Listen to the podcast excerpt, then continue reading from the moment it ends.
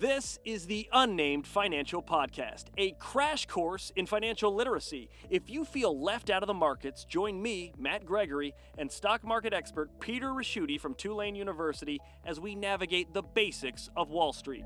You know, teaching people about stocks is like, uh, you know, uh, allowing them to sample beer, and then options is like like crack. On this week's episode, what are options? And this week in the market, the Dow Jones goes for a wild ride while the NASDAQ takes a dive.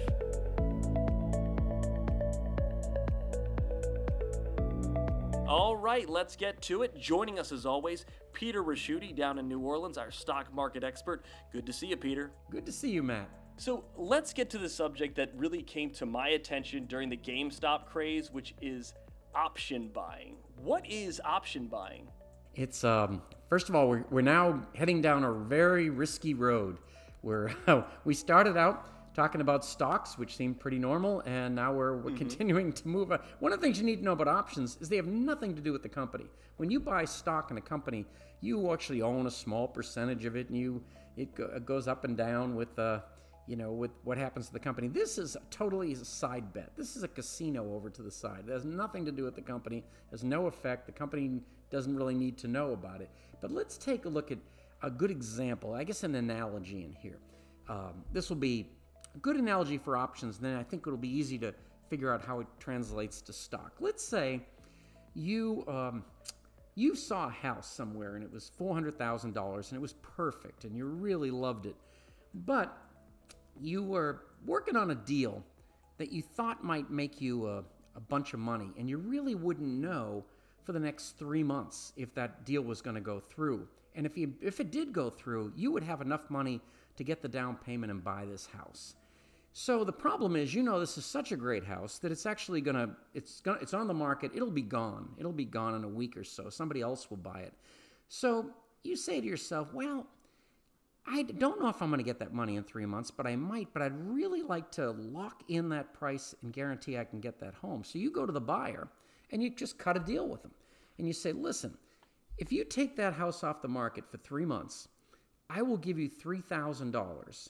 And if I uh, walk away at the end and don't buy it, you're $3,000 richer and can still go sell the house. If I do get the money, I will turn around and buy that house for, for, um, for the $300,000 it's worth, and you get to keep the $3,000. So you made, in fact, uh, $303,000 on this. But I was able to control the price, lock it in for a set period of time, and that was worth it to me. It was totally worth it to me because I really wanted that house and I knew it was going to be gone. It's the same thing in stocks. What you get is something called a contract. A contract will give you the right, and here's the important part, but not the obligation to buy the buy 100 shares of that company at a certain price. And it'll last as long as the option lasts. And some options have a couple of weeks in them. Some of them can go out to 9 months. And that's what goes on in here. And so with this option you get tremendous tremendous leverage. Like uh, you don't have to let's say you wanted a, a 100 shares of a Nucor steel for some reason. It says 60 uh, if you wanted to buy that, that would cost you uh, $6,000. But if you just wanted to play the fact that this thing was going to move up, you could probably get that option for about $300.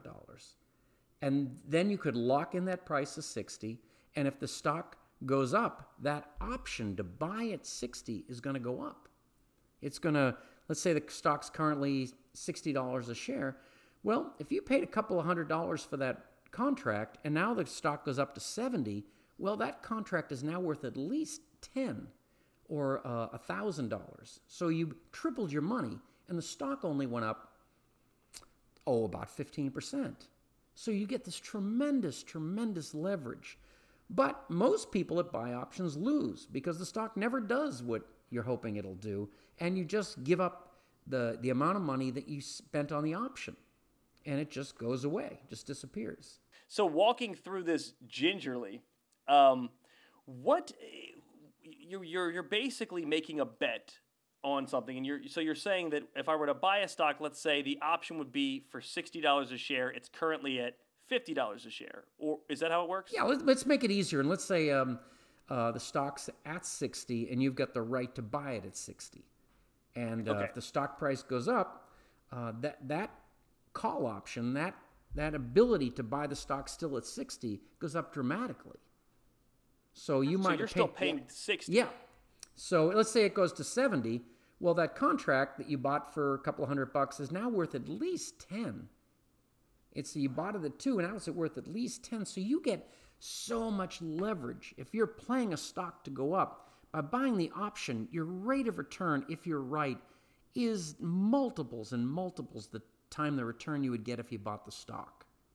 Now the difference is is when you buy stock, you can own it forever. But if you buy an option, it's there's a time limit to it. So in some ways, you might think about it. If you buy stock, um, you're just hoping the stock goes up. If you buy an option, you're hoping the stock goes up right away, and that's uh, and that's a difference. And um, it is, uh, it's fact. It's it's funny. I sometimes stay in class that stock is like, uh, you know, teaching people about stocks is like, uh, you know, uh, allowing them to sample beer, and then options is like like crack. That would be the um, the uh, it's and and once you once you've gone this sounds terrible, but once you've gone into options, everything else seems incredibly boring. And so when you had GameStop, if you can just picture this, you had two wild things going on. You had this incredibly volatile stock, and then you said, "Well, that's not enough. that's not enough volatility, you know, to just buy the stock. What else do you got?" And it's like, "Well, we have options," and that is where the huge money was made. So when people talk about options, though, because I do want to temper everything, it sounds great because in our minds, when we're thinking about our strategies as humans, we're like, well, if I do option buying, I can only win. But as you pointed out, I mean, it does. How often would you say when you were doing looking at this or examining it, do you does it the stock actually do what you expect it to do? I've heard that 80% of all options expire worthless. So, and when you think about it, uh, that's where people make another mistake is they say, well, um, I can only win, I can't lose. Well, it's not really true. You lost that option you bought. You paid $300 for or whatever. And people say, well, it's only $300. But the way you play this game, the way it's measured, is in percentage terms. So it's not, I only lost $300. It's like, oh, that was pretty good. I only lost 100% of my investment.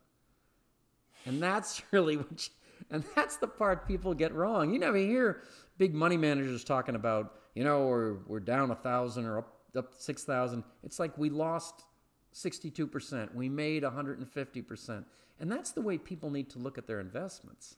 So, uh, but it's, uh, if you have, by the way, the one we just explained, uh, let's just see what happens now. You get two scenarios with that house. One is um, you, the money doesn't come in. You don't get that big deal and you really can't afford the house and you just walk away from the option. So all it cost you to hold on to that price for a set, a set period of time was the amount you bought the option for. That deal you made with the buyer. And if it does work out, it could work out big time. Let's say it just you do get the money and now you get the asset you wanted. You got that house and it only cost you a few dollars to um, to to set up that contract to make it work for you. And something great could happen, like you know you've got the ability to buy that house at I think we said three hundred thousand dollars. You put you buy an option, and maybe between now and when that option expires, something amazing happens, like that that little beach town that you're looking at gets written up in Travel and Leisure as the most wonderful little place in the world, and all of a sudden real estate there doubles. So you've still got the ability to buy it at 300,000, but now maybe it's worth 600,000. You've locked in the price with that with that deal with the the owner. So you're getting it for three hundred thousand dollars, but it's worth six hundred thousand. Is sort of Right. what you're saying. Yeah. Awesome. So, uh, and that's what you're hoping for. You're hoping for when you buy an option. Uh, I think you immediately become incredibly religious because now you really have to pray that this thing moves up very, very quickly. And um, and by the way, one thing about the options market is um, where we where we just explained with the house, you know, was was an asset and you got the ability to buy it and such. The truth of the matter about the options market is that you can sell that option. You don't have to wait till expiration and, and get the actual shares. That's not what you want to do at all. That option price will move up and down with the stock price. And all you're going to do is sell that option. Let's say you bought it at 300 and the stock goes up and the option goes up to 500. You're just going to sell that option and make the profit. You're not going to be that option will trade hands. If you have a 6 month option, that that option will trade hands a thousand times before it actually comes to expiration. Why? Uh, this is maybe a question that I don't know. I don't know where this would come from, but why? Why does this exist as something that can be done on the stock market? It's um. It I actually believe that uh, first of all, there's no one, there's no exchange, there's no uh, the security's made up. It really is just it's just two people in the in the beginning uh, making this agreement with themselves. And I think the other thing is companies agree to have options traded in their stock to get the lunatics out of the actual stock. Mm. You know, it's like if these people really want to do this, why don't you go to a field somewhere and just do this and leave us alone instead of moving the stock price up and down? So, So- um, So along the lines of that, um, just it's very fascinating to me because I wasn't aware of this until the GameStop uh, story happened. And when I look at options buying now, I'm like, well, this is cl- clearly a creature of the market created for you know some reason, which apparently it, who can really tell. What happens as far as like when when when do we often see this playing into it? I mean, we saw it with GameStop, but other than that, is there any other time that we saw options buying be having a big impact on the market Oh, or yeah. on a stock? you can tell um, you can actually tell if an event is coming up by all the uh, all the volume all the trading in an option because you know people let's say a company is going into the fda to get like a, their covid drug approved. Well you know it's in a first of all it's going to be determined in a short period of time. They've announced let's say we're making this up on april 15th they will determine whether they're going to accept it or not. Well you would you would buy those options those call options if you really thought that was going to go through. If you thought the approval because if that if that approval went through well maybe the stock goes from 30 to 100 and that you want to ju- you don't really want to buy the stock at 30 and all and put all that money out but you just want to to be able to play the the, the movement. And that's what would happen. You see the other th- another place should see that is a an oil company that's a small oil company and they've drilled a well somewhere and uh, in a few weeks they'll know if they if they found oil or you know maybe just found a quart of dr pepper or something in that well or something. So big big announcements is where you see this kind of thing. And that's why gamestop was perfect. It was um, you, you only buy options in stocks when you where they have enormous amounts of volatility. That's what you'd do. Now there's some very sophisticated things that we won't talk about here where you can use options to help hedge your bet uh, eliminate risk of owning the stock by selling an option, things like that. But the, the pure thing we're talking about are call options. Now, I will bring up that if you buy a call option, this is easy to think of, call option, you're bullish. You think that stock is going to go up. But you can buy options called a put option when you're bearish. And that, think of it, a call option gives you the right but not the obligation to buy a stock at a certain price between now and when the option expires. A put option allows you, gives you the, ob- the right but not the obligation to make somebody buy the stock from you at a certain price. So if you thought, if you sold the 60 put options, that meant that you've got somebody on the other side that is willing to buy the stock from you at 60 bucks. Well, if it's down to 40, you get to have somebody pay you $60 for something that's worth 40. And effectively, what you do is it's really options just trading, but you would go ahead and buy the stock at 40, sell it to this guy at 60, and make the difference. So you can play it either way. So uh, it's pretty amazing. You know, when I teach this in class, uh, it, you can see there's 25% of the class, their eyes glass over, and they hope it isn't on the final. And then the, I don't, and then there's an, another group where you just think you've handed them a stick of dynamite. It is, um, and um, they're no longer interested in bonds. They're no longer interested in stocks, mutual fund. You've got to be kidding me. And um, and they and they get in, and you know, a lot of times they, most of the time they lose the money.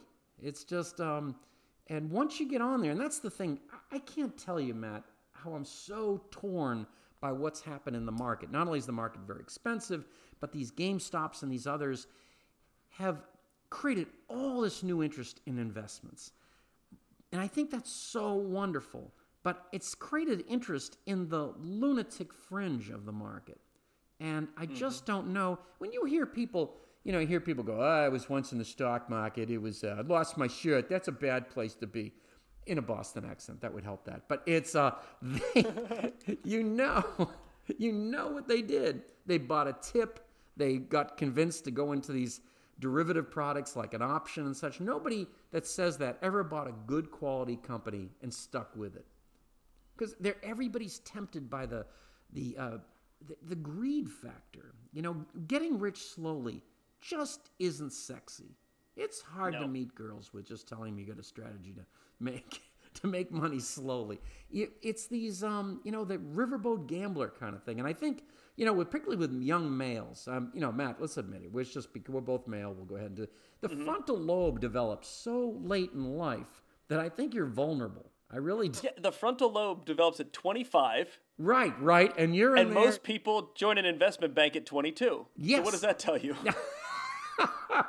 They ought to do things for males, particularly for males, that just like you can't drink until you're 21, you can't trade options till you're 30, something like that. when you when you finally put things together for yourself, and um, uh, we used to do something at the brokerage firm that just shows you how stupid. We're all young guys when I was in the investment business the first couple of years, and there would be an option that was going to expire that day, and the stock was very volatile, and it wasn't as you're expecting me to say, and some of us would buy the option even though it only had a day left and hope that the stock pops up like that.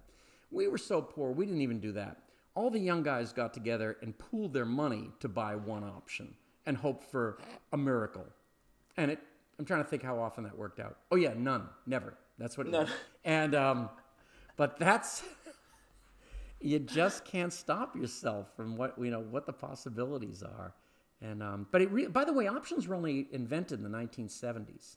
In fact, Oh, this is relatively new. relatively new. In fact, I know this sounds uh, braggadocious or something, but I play baseball every Saturday morning with these really old guys. The average age is like 75. It's amazing everybody's walking around. And nobody ever dies, by the way. They just get parts replaced, which is really cool. But um, one of the guys on my team was one of the three guys that basically invented options. So I'm Oh, always wow. yeah, so I'm always asking questions about it, and it, you know, it's just the way everything starts.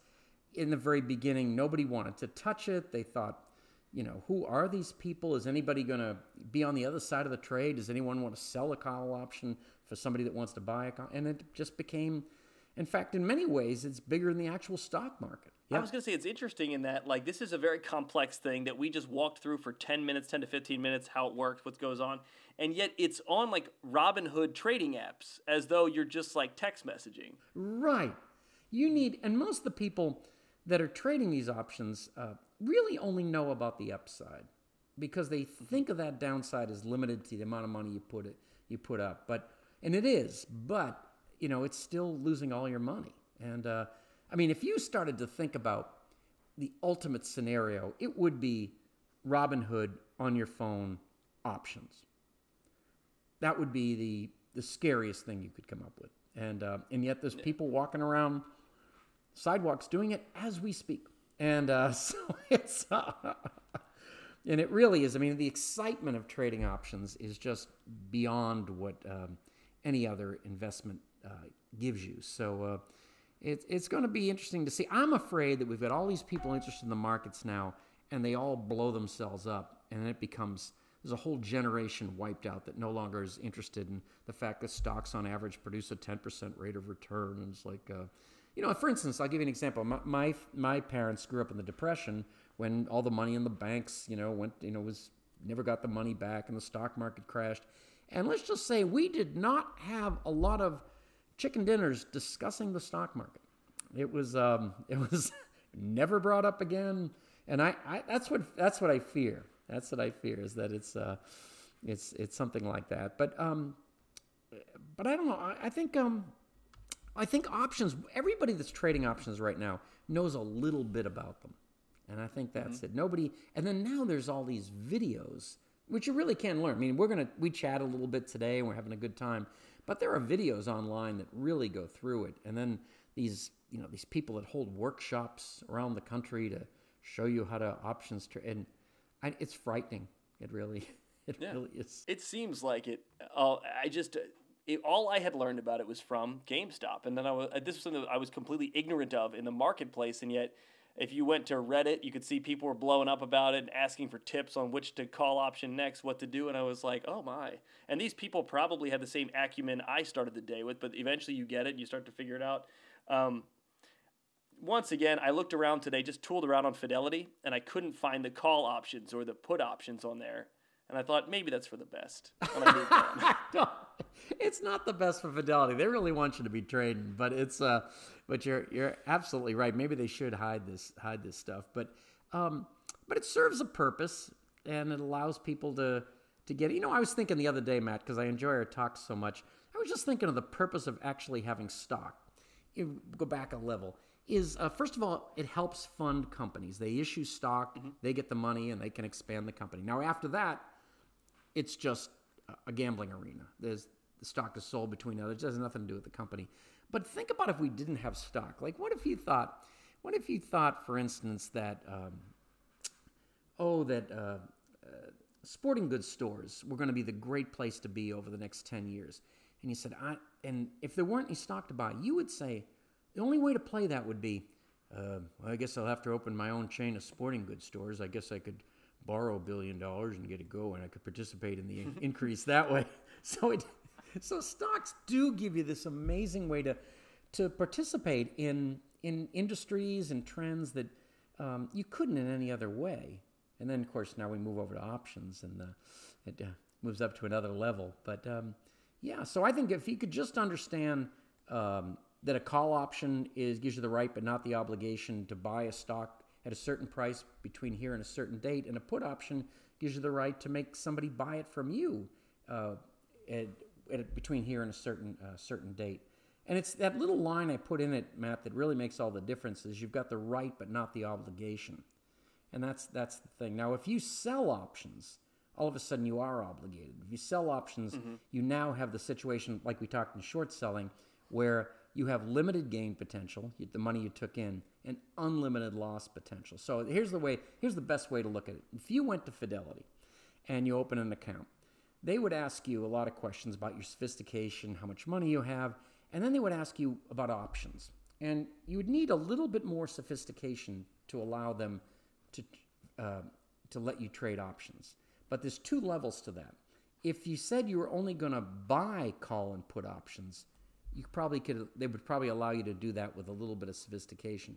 But if you said you were going to sell call or put options that's where you have the limited gain potential and the unlimited loss potential you would have to show some business school degree or or a giant bank account or something. I don't i'm only kidding about it but they would want a Yeah. lot more uh, money and a lot more sophistication because you could really blow yourself up like that. And um, but we'll um, we'll have to see, Matt. This is a by the time we get all these together, we will be able to have our own little video game wor- uh, video workshop. Is uh, I know, right? there's a and you could we could have, bring people out on the street that go like, "That's right, I didn't know anything till I met Matt and Pete," you know, and uh, And one syllable names are so perfect for that. Matt and Pete. Works, works great. yeah, they're great singers, and then they taught me about options.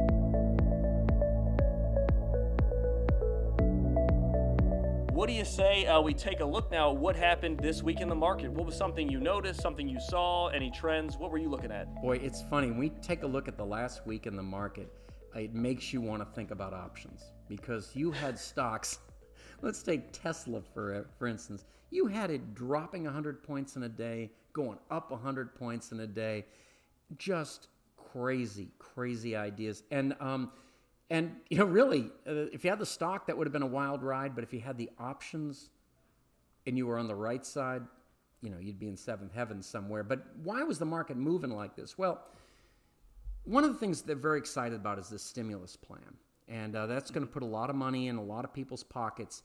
One of the things Wall Street sees here that they didn't see in the tax cut of 2017, which also helped the market, but the tax cut of 2017 went to the wealthiest Americans and corporations. So it did a lot to move stock prices, but frankly didn't do anything for the economy and anything for regular people. But this time, this stimulus package is completely driven towards uh, the unemployed, uh, uh, minorities that have been disadvantaged, uh, the, the lower middle class, the middle class. That's where this money's being directed. And this and Wall Street's smart enough to realize something is that if you help out people in the lower middle class, the middle class, these other ends, they will spend every penny that you give them because they need it. As simple as that. And when so that has a huge impact on the economy, much more than giving a break to the wealthy. The wealthy, I mean, if you already own six cars, do you really need a seventh? You know, you're probably going to mm-hmm. be all right without a. You have to expand the garage. You've got real problems there. It's a, but, but if you give it to the middle class, they will spend it. And of course, one of the things that people don't get is if you could say, "Oh, if I'm the rich, I don't think that's a very good. That's not going to help me." That's completely wrong. You need those middle class people to be spending money to buy your products to increase your profits. It's what we've done here is we've taken a major shift from supply side economics, which always had the term trickle down, which sounded gross anyway. But um, the, the idea, but regardless of that, it's something I had problems with it for even that weren't economic. But um, you know, the idea that we'd give all this money to the rich, and little by little, some of it would go to the, the lower and the middle class. Um, they, that really didn't work because of one thing that you learn in economics. I think it's in the first chapter, is um, uh, demand uh, creates supply. Supply doesn't create demand. It's not like you're going to go build a distribution facility uh, and just wait for uh, people to need those products. No, it's going to be demand driven, and then they're going to go out and say, "Geez, we get, we need to make more inventory.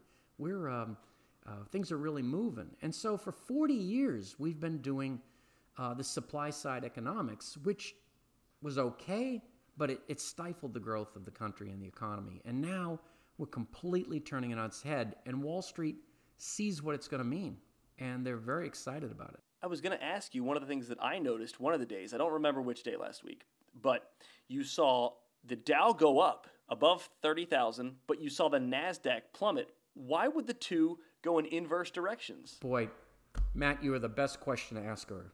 I don't know if that's a word, but ask her. You're the, uh, the, the people. Because if we look at it, the. That's what they pay me the little bucks for. the exchanges uh, are very different from one another, and that's something investors ought to know. Like the, the Dow Jones Industrial Average is a measure of 30 stocks, just 30 stocks. That's all, all that's in there. So very, very narrow. And they, they change it from time to time, but they're uh, basically older, stronger companies. To be in the Dow 30 is like a great honor as such. Um, the S&P 500 looks at 500 stocks, so immediately think, well, this is better. At least we're looking at a broader group of companies. Um, the problem is the S&P, great idea, but the S&P 500 uh, is what they call a market cap uh, market cap index, and what that means is companies are in there according to their market capitalization. Like a company like Apple is worth trillions and trillions of dollars. Market capitalization means the number of shares outstanding times the stock price. That's what the company's worth. And um, so what had happened here is that we have 500 stocks. Sounds like a good idea, but nobody ever thought this would happen, which is about seven companies, seven stocks, control more than 25% of the index. You've got Facebook, Apple, Netflix, Google, Tesla, Microsoft, and that's it. And so if you're like mm-hmm. number 500 and that stock has a great day, it'll never show up. It'll never move the needle. So the uh, S&P now moves entirely on those tech stocks. You move over to the Nasdaq. The Nasdaq really is all those tech stocks. So you can tell how the market's going. Like for instance, on a day like you just talked about, uh, if the Dow was doing pretty well, the S&P was doing not as well. You would probably see the Nasdaq having a terrible day because it's affecting those other indexes, but not purely. So the NASDAQ really is, for all practical purposes, just tech stocks, just big tech stocks. And that's what you'd, you'd be betting on in here. And uh, there's something, by the way, called, this is a little sophisticated, but I think people ought to know about it. Because of the problem we just discussed, the S&P has come up with a new thing called the S&P equal weighted, and the ticker symbol on it is SPXEW. And that's what people ought to look at because what they did there is they said, Oh my Lord, what have we created? We cre- we created an index A monster. of 500 stocks, but s- seven of them totally control the thing. So they they did a thing where instead of being weighted by how big the market capitalization was, they're all equal weighted. So a one percent move in Apple is going to be the same as a one percent move in Dick's Sporting Goods is going to is gonna have on the uh, on the index on the uh, markets. So. Um, it's there's a lot of cool stuff going on. But what we've seen, you uh, going back to your original question, Matt, is what's going on now. Is the idea is are we going to have inflation, which would rate, bring higher interest rates, or are we not? So we've seen interest rates go up since the beginning of the year, but people saying, is that going to be it, or is there more inflation down the? And what happens? This is very very interesting, Matt. Uh, generally, higher interest rates kill stocks because a couple of things. One is stocks look more attractive, money leaves the stock market and runs over to the bond market. But here's the big thing that's setting, setting itself up here. Growth stocks like, you know, Apple and, you know, and all these companies we just mentioned, Facebook and all that, they are more susceptible to higher interest rates than are value stocks, the companies that have been around a long time and pay a dividend. And the reason is with those growth stocks, you're not going to get dividends and things like that for the most part right now. You're betting on the come. You're betting that five, ten years from now, that co- company is going to be amazing. And so if you start raising interest rates, the amount you have to discount those, those big payoffs out in the end for becomes bigger and bigger. So that when interest rates go up, the a value stock, um, I'm trying to think what would be a good value stock, but a um, is not going to be hurt nearly as much as a growth stock. And that's what you uh, and that's what you're seeing. In fact, you could argue one thing, Matt, is the reason growth stocks have done so well over the last 10 years is because interest rates have been near zero. And that's really kind of the story between value and growth. The most interesting thing in the market right now, Matt, is um, is this is this fact is that since the election. Now I don't know if it has anything to do with the election, but it just seems to be that that point all of a sudden, small cap companies, meat and potato small cap companies, have outperformed the market by, by two times. And they've lagged the market for 10 years. And one of the feelings is, is that the Biden administration is going to do more for smaller businesses. And I mean, it's kind, it's pretty phenomenal. We have a the students have their research goes into a mutual fund called the um, the Burkenroad, uh, the, the Hancock Burkenroad Fund. It's HHBUX, and it has lagged and lagged and lagged for the last five years. And all of a sudden, that beginning of November, everything changed. It was like we were writing reports on companies that nobody cared about. It was, it was sort of like we were just playing by ourselves. Didn't really matter. Great stories. It's like, uh, is it a large tech? No. Oh, thanks for coming. You know, it's um, it's and that's finally the switch went off, and uh, I think that's a big story going forward. Very cool. Well, thanks so much, Peter. I think that's all we have time for this week. Um, I think we learned a lot. I think we got a lot more to learn, and I think next week we should look at dividends. I've had some people ask me, "What are dividends? How do they work?" They want an explanation. So I think next week we hit on that. What do you think? I think it's great. You know, J.P. Morgan once the they asked him, "What what do you enjoy doing?" And he really didn't have any hobbies, really, for the most part. He said, "I like to I like to just sit down." and watch my dividends coming in. And I thought that might be what we should all strive for. Sounds perfect. Thank you again for your time, and uh, thank everybody at home for listening.